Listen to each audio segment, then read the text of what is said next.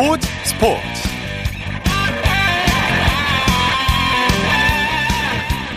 여러분 안녕하십니까? 아나운서 이창진입니다. 추석 연휴 잘 보내고 계십니까? 코로나19가 가장 큰 명절인 추석 풍경까지 바꿔놓고 있는데요. 그럼에도 불구하고 스포츠는 멈추지 않습니다. 올해 추석에도 어김없이 추석 장사 씨름 대회가 열렸는데요. 최송환 선수가 추석 장사 씨름 대회에서 한라 장사에 등극했습니다. 최송환 선수는 강원도 영월에서 열린 한라 장사 결정전에서 이주용 선수를 3대 0으로 제압했는데요. 입대를 앞둔 최송환 선수는 입대 전 마지막 대회를 우승으로 장식하며 개인 통산 아홉 번째 한라 장사 타이틀을 거머쥐었습니다. 올해 민속씨름에서 설날 대회 우승에 이어서 큰 대회 2관왕을 달성했는데요. 16강 전부터 상대에게 단 한 판도 내주지 않는 무결점 경기력을 보이면서 한라장사에 등극했습니다. 추석 장사 씨름 대회는 내일도 KBS 1TV와 KBS N스포츠에서 중계 방송합니다. 많은 관심 가져주시고요. 잠시 후에는 우리 민속 씨름의 전설, 씨름의 대명사 이만기 교수를 스튜디오에 모십니다.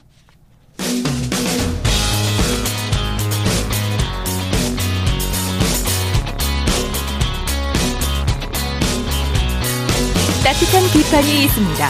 냉철한 분석이 있습니다. 스포츠 스포츠 추석의 대표적인 스포츠 하면 씨름을 빼놓을 수가 없죠. 자, 씨름의 대명사, 천하장사의 대명사, 모래판의 전설, 모래판의 황제, 누굴까요? 바로 김해인제대학교의 이만기 교수입니다. 오늘은 추석 특집으로 이만기 교수님 모시고 씨름 전성기 시절의 모래판 얘기를 해볼까 합니다. 이만기 교수님 스튜디오에 나와 계십니다. 어서 오십시오. 네, 안녕하십니까. 아, 정말 오랜만에 뵙네요.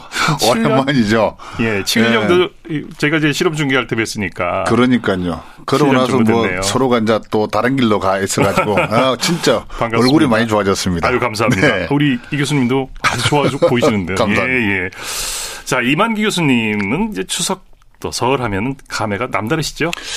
그렇죠. 아무래도 설하면은 이게 우리 씨름이라는 그 자체가 민속이고 또 네네. 전통 문화였고 그러다 보니까 늘 우리 민족과 함께 해왔지 않습니까? 그렇죠. 거기에다 네. 또 저희들은 이 추석 설명절은 결국 이제 씨름판에 있어야 되는. 그렇죠. 절대 운명에 뭐 있어야 될 곳이 집이 아니라 네. 씨름판이었죠. 네. 음, 그래서 늘 이렇게 추석이 되면은 요즘은 이제 제가 이제 씨름 쪽에 좀못 쓰니까 해설도 안 하고 하니까 네. 괜찮은데 그때는 늘 아, 이거 하면은 씨름판을 가야지라는 생각을 했는데 네, 네. 예, 올해는 이제 집에서 쉬게 됐습니다. 전국 각지를 다 다니셨죠? 그렇죠. 씨름은 또 각 지방에서도 이렇게 많이 음, 지방에서 뭐 경상도든 충청도든 네. 또 강원도든 전라도든 다 이렇게 씨름을 좋아했던 분들이 많았었으니까요. 네, 네. 네. 저도 씨름 중계할 때 팔도를 다 돌아다녔던 기억이 납니다. 재밌죠 그때 즐거운 추억이었어요. 네. 네. 교수님 고 향이 저는 경상남도 의령군입니다. 아 의령이시군요. 아마 의령군이 지금 우리 대한민국의 지방자치군 중에서 인구수가 제일 작을 겁니다. 3만이 채 안 돼요. 아 그렇군요. 네. 네. 아주 빈약한 도시입니다. 네. 지금. 그러나 아주 정감 있고 네. 살기 좋은 고장이죠. 부자들이 제일 많이 나왔죠.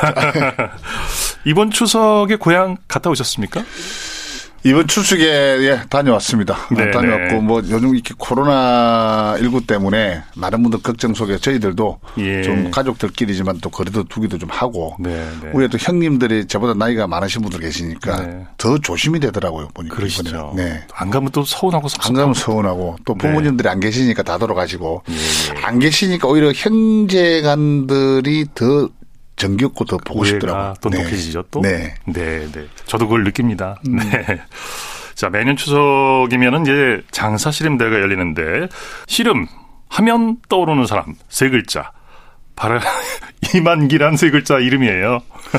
네, 뭐 지금까지 이렇게 네. 그 많은 분들이 씨름하면 이만기 이름 세자를 갖다 기억해 주시니까 너무 고맙고요. 예. 특히 우리 씨름이 지난번에 이제 KBS 그 씨름의 희열을 통해서 그렇죠. 예, 그동안 97년도 IMF 이후에 많은 씨름단들이 또 없어지고 네. 또 씨름이 또 인기가 떨어지고 그렇죠. 이러다가 작년이죠. 음, 이제 그 씨름의 희열을 통해서 한 번 또 우리 씨름이 인기가 좀 있어졌는데 네. 이게 지속적으로 지금 모든 스포츠 경기가 코로나19 때문에 네, 많은 네. 좀 피해를 많이 보고 있는 편이죠. 예. 그 잘 만든 프로예요. 씨름의 음. 희열이라는 프로가 네, 우리 고유의 스포츠를 씨름을 또 부각시키고 관심을 또 어, 끌게 하는 큰 기회가 됐던 프로그램입니다. 이만기 교수께서 이제 실험판에서 은퇴하신 지가 얼마 되신 거죠? 아, 올해 딱 29년, 내년 30년 됩니다. 아이고, 벌써 그렇게 됐군요. 네, 오래됐죠. 예. 제가 90년도에 은퇴를 하고, 아, 90년 올해 30년 됐네요. 그러네요. 네. 예. 90년, 네, 1990년. 네. 자, 그러면 이제 이만기 교수께서 처음으로 천하장사가 되신 게 언제입니까? 83년도 4월 17일 날 네. 저녁 9시 조금 넘었을 겁니다. 그때 상대가 누구였죠? 최욱진 장사였죠. 최욱진 장사. 네, 지금은 네. 작고하셨습니다. 아, 그렇군요. 네. 언제 들어가셨나요? 좀 되셨어요. 한 10년 거의 가까이 되셨을 겁니다. 이만 교수님보다 연배가 위시죠? 제보다 두예 선배님이시죠. 아, 그 지병으로 돌아가셨군요. 네, 네.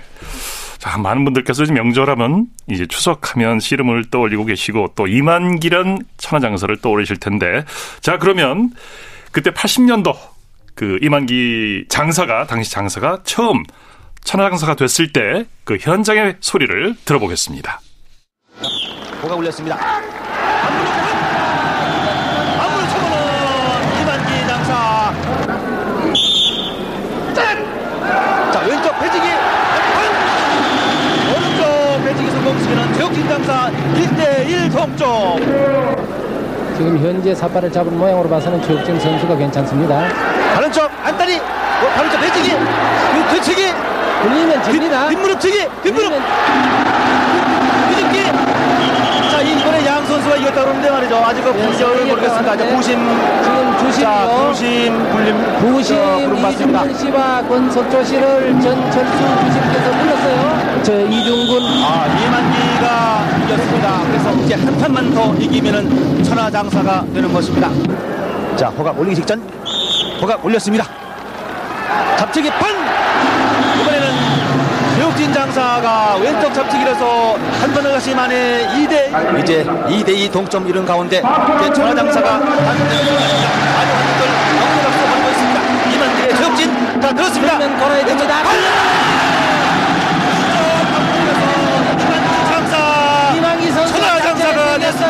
이만기 왼쪽 건너서.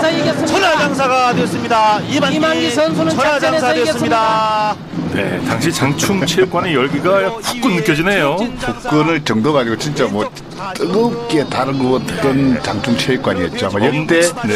실내 체육관에서 그렇게 많은 관중 속에서 스포츠 한국 체육사 사상 아마 처음 있었을 겁니다. 네, 명승부였어요. 3대 2였죠. 체육진 장사를 상대로. 네, 서로 이게 일방적으로 뭐 쭉 간 것이 아니라 네. 서로 한 판 이고 한 판 지고 한 판 이고 한 판 지고 2대2 돼서 그래서 마지막 네. 판에 제가 그 호미거리라는 기술로 제가 호미거리. 이겼거든요. 네. 호미거리가 이제 이렇게 다리를 그렇죠. 호미처럼 이렇게 이제 안으로 꺾어서 당긴다고 해서. 이렇게 호미거리인데요. 네.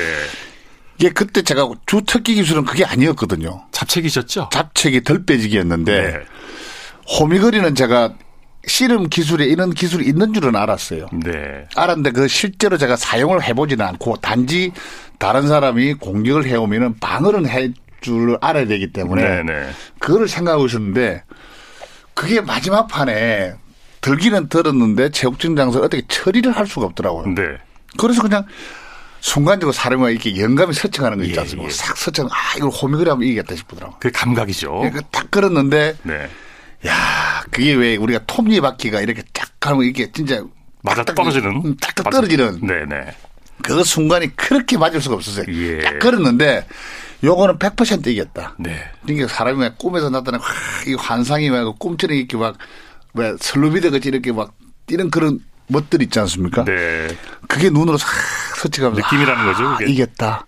어, 천하장사 됐다 하는 그런 생각이 들더라고요. 네. 오늘- 화다닥 넘어갔지만 그렇죠. 네. 몇 초 상관으로 이제 승부가 결정이 났는데 얼마나 감격스러우셨을까 뭐 어, 짐작이 갑니다. 이 83년도에 초대 천하장사를 지내셨고 그 이후에 천하장사 몇 번 하신 거죠?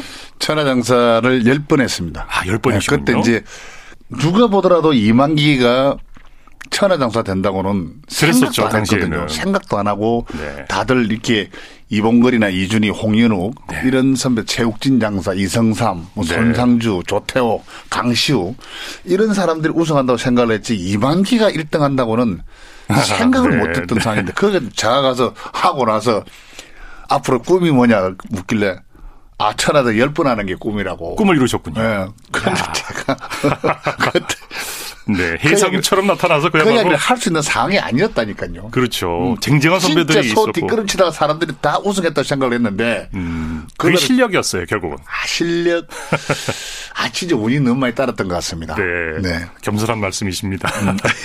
원래 한라급이셨죠? 네. 한라급에서 이제 천하장사를 차지하신 거잖아요. 그렇죠. 백두급 선수들을 제치고. 처음에 그런 게 저희들 체급이 이제 10kg씩 이렇게 차이가 났거든요. 네. 이게 이제 한라급이 95kg 이하. 그렇죠. 그 다음 에 어, 건강급이 이제 85kg 이하, 음. 태백급이 75kg 이하. 그렇죠. 이게 95kg 이상이 이제 백두급의 선수들이었는데 제가 그때 첫 초대 천하장사 대회 할 때 3kg 모자란 92kg에서 한라장사 출전했었죠. 네. 그러셨죠. 네, 그래서 그때 이제 최욱진 장사한테 지고 그 다음 날 천하장사 결정전에서는 이기고 그랬죠. 네.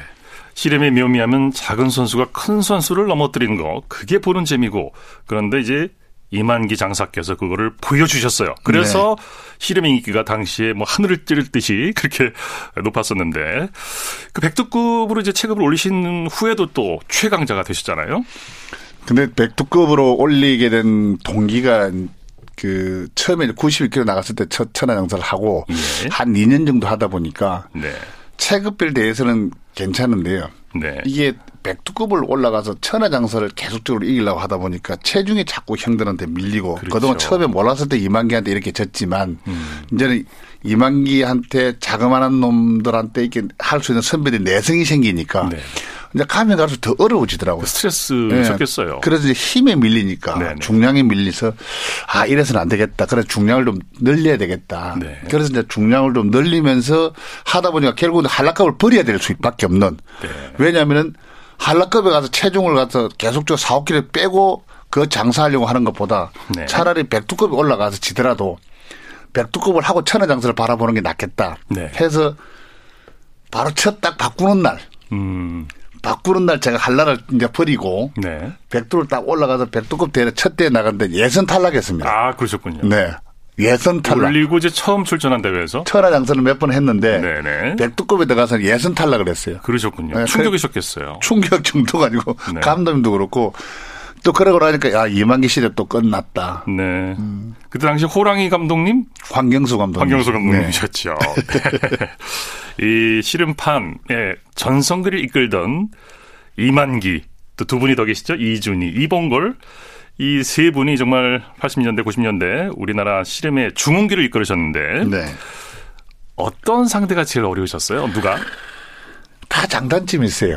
네.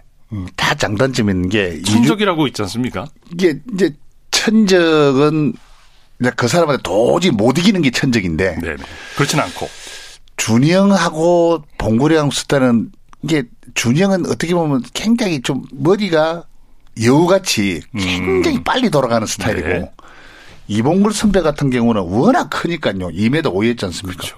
이게 저분 저런 형들만큼 보통 이렇게 연습을 하면은 보통 상대가 뚱뚱한 사람, 작은 사람 이렇게 딱 골고루 있으면 그 사람도 이렇게 돌아가지고 이제 개인적인 것 가서 이렇게 해봐야 그에 대한 면역력이 생기고 네. 적응을 하게 되는데 봉구령 같은 경우는 우리나라에서 뭐 씻고 벗고 뭐한 명밖에 없었으니까 연습을 할 수가 없잖아요. 그렇죠, 그렇죠. 그럼 오로지 그냥 가서 시합장 가서 근육을 붙어갖고 느낌을 가지고 이겨야 될 수밖에 없는 네. 상황인데 키가 아, 어느 정도 되셨죠? 제가 이봉걸 장사? 1m 80이었고 네. 봉골이 2m 50, 23cm 차이가 나죠. 그러니까 그렇구나. 사람의 23cm 목 하나 더 있는 거거든요. 그렇죠, 네. 목 하나 더. 그래서 아, 저 형을 갖다 드는 게 그때 주특기니까. 음. 아, 들으면은 한쪽 다리만 딱 저걸 무, 무 뽑듯이 뽑아버리면은 저 형이 한 우측으로 넘어가겠나. 밑으로 파고들어서 예. 딱 진짜 그래서 제 따라 막 들어가서 막 아, 굉장히 이게 시나리오를 많이 쓰고 들어가요. 네, 네. 딱 들어갈 때 그냥 아 내가 씨름만 들어간다가 아니라 저 형이 들어서 뽑아서 우측으로 하고 저쪽으로 하고 한 일곱 수까지 생각을 들어갔는데 처음에 딱 딱 들었는데 저는 허리를 다 팼거든요. 음. 허리를 패퉁 튕기니까. 예. 쫙 팼는데 봉구령은 다리만 쭉 패고 있었고 음. 저는 다 팼고 그- 결국 그래서 제가 봉구령한테 뒤로 굉장히 많이 넘어갔어요. 아, 그러셨군요. 잡으면은 음. 힘이 있으니까 와, 이 형은 딱 이기겠다 싶은데 막상 들어가서 없으니까. 붙어 보면은 안 돼요. 자세가 안 나와요. 네, 네. 왜- 워낙 기니까. 어, 워낙 기니까. 왜 사람이 와 허공에 대놓고 이게 허리 패는 거 있지 않습니까? 네, 네. 그게 뭔가 몸이 둔도를 들 때도 돌을 들 때도 뭔가 이 가슴이 와닿아야 붙어 이렇게 그렇죠, 들고 이렇게 그렇죠. 드는 무게감도 있게 하는데 이거는 그냥 그냥 내 혼자 그냥 허공에 퉁퉁 치는 것 같아요. 음. 네, 그 느낌. 그래서 이봉골 장사하고 상대하실 적에 네. 어떤 기술로 이놈을 들이셨나요? 아, 그래서 바깥 다리도 해보고 안 다리도 해보고 들어도 보고 다 해봤는데 안 되더라고요. 네네. 그래서 결국 움직이는 거는 뭐냐면 돈을 수밖에 없다. 돌, 돌다. 네, 돌, 돌아서 봉구령을 중심을 흐트리는 수밖에 음, 없다. 그것도 기술이죠. 네, 그래가지고 이제 하니까 봉구리 중심이 흐트러지더라고요. 음. 이게 이제 결국 이제 봉구리 내를 이렇게 세워야 뒤로 미니까 이길 수 있었는데 네. 그걸 못하게 만들고 형 같은 경우는 워낙 씨름을 영리하게. 영리하게 했어요. 네. 예, 삿바도 잘 주지도 않았고 아주 영리하게 해서 그 형이 그런다고 몸이 느린 것도 아니었고 네. 신장이 크기는 큰데 몸이 굉장히 쭉 빠지면서 좋았던 몸이었기 때문에 아, 준영할 때가 씨름이 음. 어려우셨군요. 어려웠어요. 그게 네. 머리 싸움을 굉장히 많이 했던 사람 중에 한 사람이 저는 준영이었던 네, 것 같습니다. 이 삿발을 잡으면요. 네. 음. 제가 이제 선수들한테 감독분들한테 들으면 미세한 근육의 떨림, 움직임을 파악을 하게 된다고 하죠. 느끼죠. 네. 충분 왜냐면 딱 잡아보면 남자들끼리는 네. 왜 이렇게 딱 잡아보면은 우리가 손을 딱 잡아보면 느낌이 있잖아요. 네. 남자 손을 잡을 때 느낌과 음. 여자 손을 잡을 때 느낌이 있잖아요. 네. 딱 그 느낌 똑같습니다. 이길 수 있겠다 없겠다 판단이 그래서 들죠. 딱 몸에 딱 부딪혀 보면은 왜 남자 손을 잡으면 좀 거치잖아요. 네네. 그러니까 여자 손을 잡으면은 굉장히 부드럽지 않습니까? 그 느낌 그대로 느끼듯이 몸을 딱 부딪혀 보면은 아, 요거는 이기겠다. 네. 지겠다. 느낌이 어, 오죠. 어, 운동 많이 했네? 네. 안 했네? 어, 어쭈, 요- 이런 것들이 다 나와요. 그렇죠. 예. 네. 근데 나와도 그렇게 해서 이제 들어갔는데 제가 실수를 많이 했던 사람 중에 한 사람이 강호동이었죠. 네. 네, 왜냐면 호동이는 피부가 굉장히 부드럽더라고요. 어. 피부가 부드럽고 살이만 있잖아요. 그 이좀 말랑말랑 그 근육에서 오는 그 미세한 동작들이 저한테 음. 좀 전혀 전혀 안 왔어요. 만만히 보셨군요. 아, 그래서 아 이거는 그냥 그냥 살만 찐 친구구나. 네. 어, 그래서 들어갔는데 그게 아니더라고요. 예. 예. 저 이만기 장사 당시 천하장사가 되셨을 때 음. 정말 구름 위를 둥둥 떠다니셨을 것 같은 그런 기분이셨을 것 같아요. 어떠셨어요? 그때 인기라고 하는 것은 뭐, 아, 진짜, 뭐, 라떼는 말이야, 뭐, 이렇게 했듯이. 네. 그때 당시에 많은 분들이 아마 또 자꾸 하신 분들도 많으실 거고, 음. 지금 30대까지도 잘 모르더라고, 이제는. 네. 이제 50대, 60대. 연예인으로 알고 계세요. 네. 요즘 저 젊은 친구들. 지금 젊은 10대, 20대는 제가 씨름한 줄 모릅니다. 연예인으로 알고 예, 있어요. 연예인을 알고 있고. 저 사람이 무슨 씨름 선수야. 이렇게, 이렇게 예. 이야기하는 분들 많거든. 근데 예. 아, 그때 당시에, 어, 참 행복했던 80년대였던 것 같아요. 제 인생에서 가장 행복했던 시절. 그러셨을 것 같아요. 네. 그래서 뭐 지금은 뭐 자료가 없고 그냥 단지 우리 KBS가 갖고 있는 그 어떤 영상 자료밖에 없지만 네. 이제 그런 걸 통해서 이제 우리가 보고 있죠. 아, 저 사람 그래서 그때 씨름했구나. 이렇게 이제 느껴지듯이 그러나 그때 80년대 우리나라가 여러 가지 어떤 경제적, 사회적 뭐 격동기 시대에 있을 때 그 국민들이 하나가 되는 그런 모습들을 씨름을 통해서 보면서 네. 어, 참 너무너무 행복했던 어, 제 인생의 그 80년대가 아닌가 네. 생각이 됩니다. 그 어떤 가수, 연예인, 탤런트, 선수 어떤 종목의 선수도 이만기 장사의 인기를 당시 따라오질 못했었어요. 그때 80년대 하면은 우리 조용필 선배, 네. 조용필 씨, 뭐 그때 뭐 이주일, 네. 이때 아, 그러셨다. 정말 뭐 짜랑짜랑했던 멤버들이었는데 네. 그때 아마 BTS 인기 조용필 씨가 다 가지고 있었을 거라고 봅니다. 예. 어, 근데 그렇죠. 그 시절에 저도 개인적으로 우리 세금을 가장 제가 개인 세금 소득 세금을 아, 제일 많이 내봤습니다. 2년 동안 그러셨군요. 상금 가지고 이제 다 됐으니까. 얼마라고는 안, 여, 안 여쭙겠습니다. 아니 괜찮습니다. 그때 당시 상금을 받아가지고 그때 1,500만 원이었거든요. 어이구, 그 지금 네. 화폐 가치는 네, 어마어마한 1,500만 원인데 금액이죠. 세금을 그때는 불로소득 요즘 같으면 인증이 되는데요. 네, 그때는 네. 불로소득이 33%를 떼더라고요. 아, 33% 떼고 많이 지금도 떼네요. 누진세가 있잖아요. 예. 그때도 누진세가 있었습니다. 네. 5천만 원 이상, 7천만 원 이상, 1억 이상 되면 누진세가 붙어가지고 그렇게 세금이 몇 프로 나가냐 70% 나가더라고요. 아이고, 그렇군요. 이제 30% 가지고 이제 집에 고향에 돌아가서 집에 잔치해야 되죠. 그거 가지고 또 이제 애들 뭐 훈련할 때 밥 사 먹어야 되죠. 네, 이렇게 네. 하다 보니까 돈이 없네, 없어요. 없네요. 돈이 없어요. 세금 내고. 그래가지고 제가 밥 국세청. 딱지도 받고 나 시합 못 한다 이래갖고 세금 일이 많아가지고는. 예. 그러셨군요. 이만기 교수 당시 장사께서 예. 가장 어려웠던 상대. 뭐 아까 이준희 장사도 얘기해 주셨고 이범물 장사도 얘기하셨는데 네.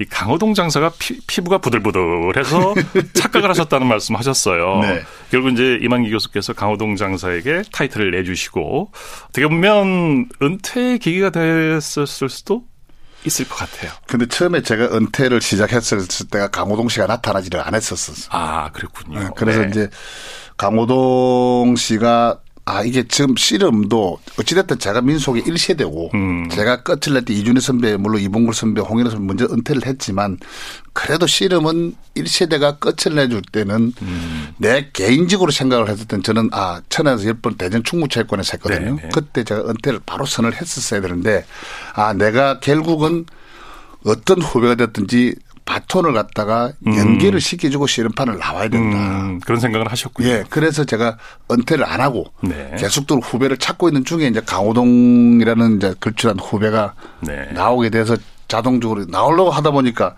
또 지고 나서 은퇴를 하려고 하니까 또 이게 명분이 안 서. 그러니까 음. 앞에 있었던 49번의 우승 타이틀이 온동한 데 없이 돼버리더라고요. 음. 아, 그렇진 야, 않은데 느낌이 그러셨던. 어, 야, 그래 한 번은 우승해야 되겠다. 한 번은 예. 이후 내가 나와야 무슨 명물을 다 그동안 앞에 또 그 많은 타이틀들 어디 온데간 데 없더라고요. 네. 그래서 그래서 강원도 춘천 실내체육관에서 할 때 그때 제가 백두장사를 하면서 이제는 은퇴를 해야 되겠다 생각하고 네. 나오게 된 거죠. 그러시군요. 자, 그러면 우리 이만기 장사와 라이벌 강호동 장사의 경기 그 현장으로 한번 아, 가보시겠습니다. 이것도 있어요? 예. 5판 3선승의 결승전 첫 판입니다. 자, 막펴지기. 자, 강호동의 접근 들었습니다. 들어치기.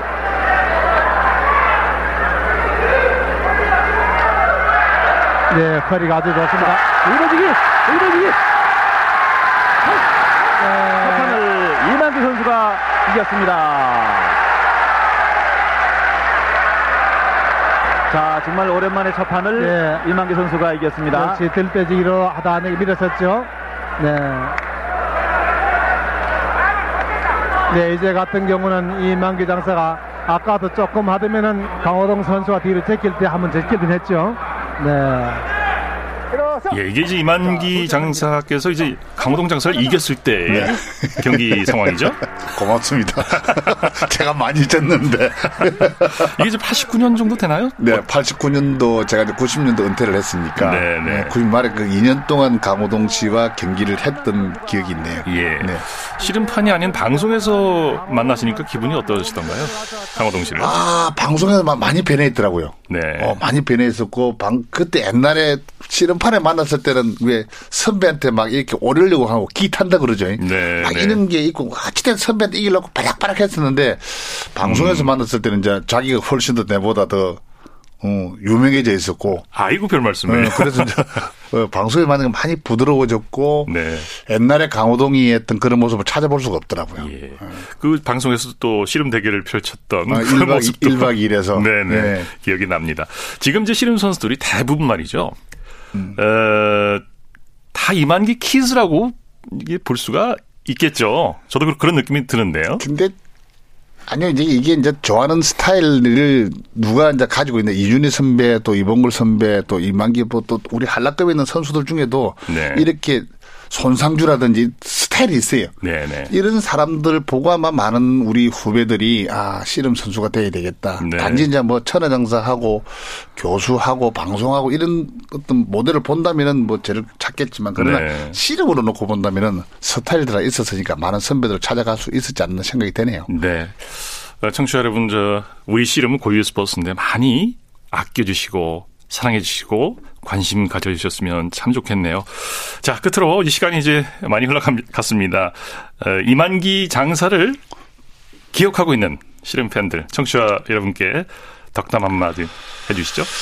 예, 뭐 지금 코로나19 사태로만 많은 국민들 전 세계적으로 그 어려움을 겪고 있고 특히 이 참 설, 추석, 명절은 우리 양대 명절인데 그 중에 추석이 가장 풍성한 계절이지 않습니까? 네. 명절에 가족과 함께 하지 못하는 그런 아픔들을 꼭 그러나 다른 쪽으로 더 즐거움을 찾는 그런 행복한 예, 추석 명절 되시기를 진심으로 바라겠습니다. 네. 청취자 여러분 늘 건강하시고 TV에서 우리 씨름 많이 시청해 주시면 감사하겠습니다. 자, 오늘은 추석 특집으로 영원한 천하장사 이만기 교수와 함께했습니다. 귀한 시간 내주셔서 감사합니다. 고맙습니다. 건강하십시오. 네, 감사합니다.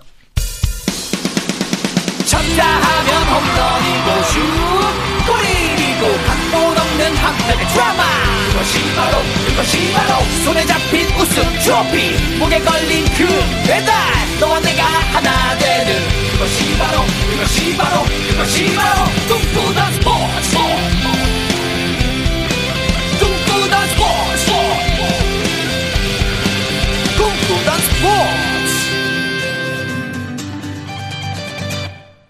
토요일 스포츠 스포츠 생방송으로 함께하고 계십니다. 지금 시각 9시 45분 지나고 있습니다. 이어서 축구 소식 살펴보겠습니다. 중앙일보의 박린 기자와 함께합니다. 안녕하세요. 네, 안녕하세요. 국내 프로축구 K리그 1 선두 경쟁이 치열한데요. 전북과 포항이 만났죠? 네, 선두 울산과 2위 전북이 선두 경쟁 중인데요. 네. 어, 오늘 전북이 홈에서 포항에 0대 1로 일격을 당했습니다. 어, 전북은 승점 51점에 머물면서 선두 울산과의 승점이 3점 차로 벌어졌고요. 그 우승 경쟁에서 어, 적신호가 켜졌습니다. 예. 경기 내용은 어땠습니까? 네, 포항의 송민규 선수가 후반 14분에 어, 프리킥을 헤딩 결승골로 연결을 했습니다. 그 시즌 10호 골이고요. 어, 이 선수는 그 신인왕격인 영플레이어 수상 1순위 선수인데 오늘 또 전북을 무너뜨리는 헤딩골까지 뽑아냈습니다. 예. 대구와 광주의 경기는 어떻게 됐습니까? 네, 대구가 원정에서 광주를 1대 0으로 제압을 했고요. 어, 후반 23분에 대구 윤재문 선수가 결승골을 터뜨렸는데 어, 대구가 리그 5위를 확정을 하면서 그 내년 아시아 챔피언스리그 진출권도 따냈고요. 그 전북, 울산 그리고 어, 포항과 함께 또 아시아 챔피언스리그에 그 나서게 됐습니다. 예. K리그 2 선두 경쟁도 치열하죠? 네, 맞습니다. 그 선두 제주가 우선 그 홈에서 안양을 그 맞아서 4대1 역전승을 거뒀거든요.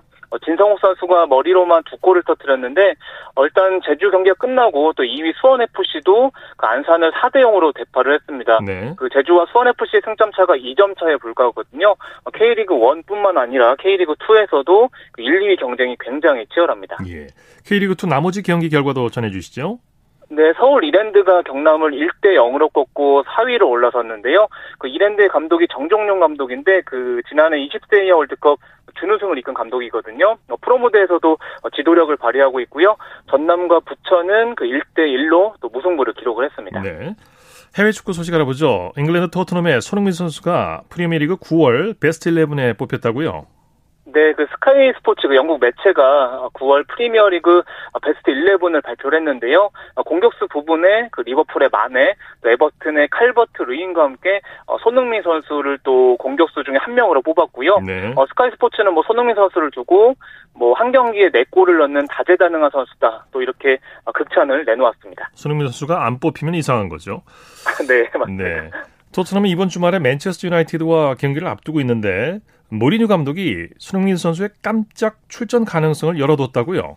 네, 맞습니다. 그 토트넘은 한국 시간으로 그 5일 그 월요일 새벽 0시 30분에 그 메뉴와의 경기를 치르거든요. 그 토트넘의 모리뉴 감독이 그 손흥민 선수의 출전 여부를 두고 그 기자회견에서 깜짝 발언을 했습니다. 네. 어, 거짓말을 하고 싶지 않다. 손흥민이 뛴다거나 못 뛴다고 말하고 싶지 않다. 기다리고 지켜보자.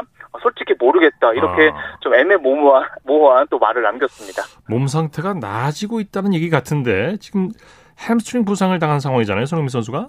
네, 그 정확히 알고 계신 게 우선은 손흥민 선수가 지난달 27일에 어, 뉴캐슬전에서 전반 45분만 뛰고 어, 교체 아웃됐고요. 뭐 말씀하신 대로 모리뉴 감독이 어, 햄스트링 햄스트링 부상이라고 밝히면서 사실 한 달 정도 못 뛸 것 같다는 이런 예상들이 많이 나왔거든요. 뭐 최근 네. 주중 두 경기도 뭐 출전 명단에 포함되지 않았고요. 그런데 어, 무리뉴 감독의 또 발언을 살펴보면 지금 출전 가능성을 50대 50으로 열어둔 상황이거든요. 네. 어, 정말 맨유전에 출전할지 아니면은 그 상대 팀에게 혼란을 주기 위한 연막 작전일지는 그 좀 더 지켜봐야 될 것 같습니다. 예.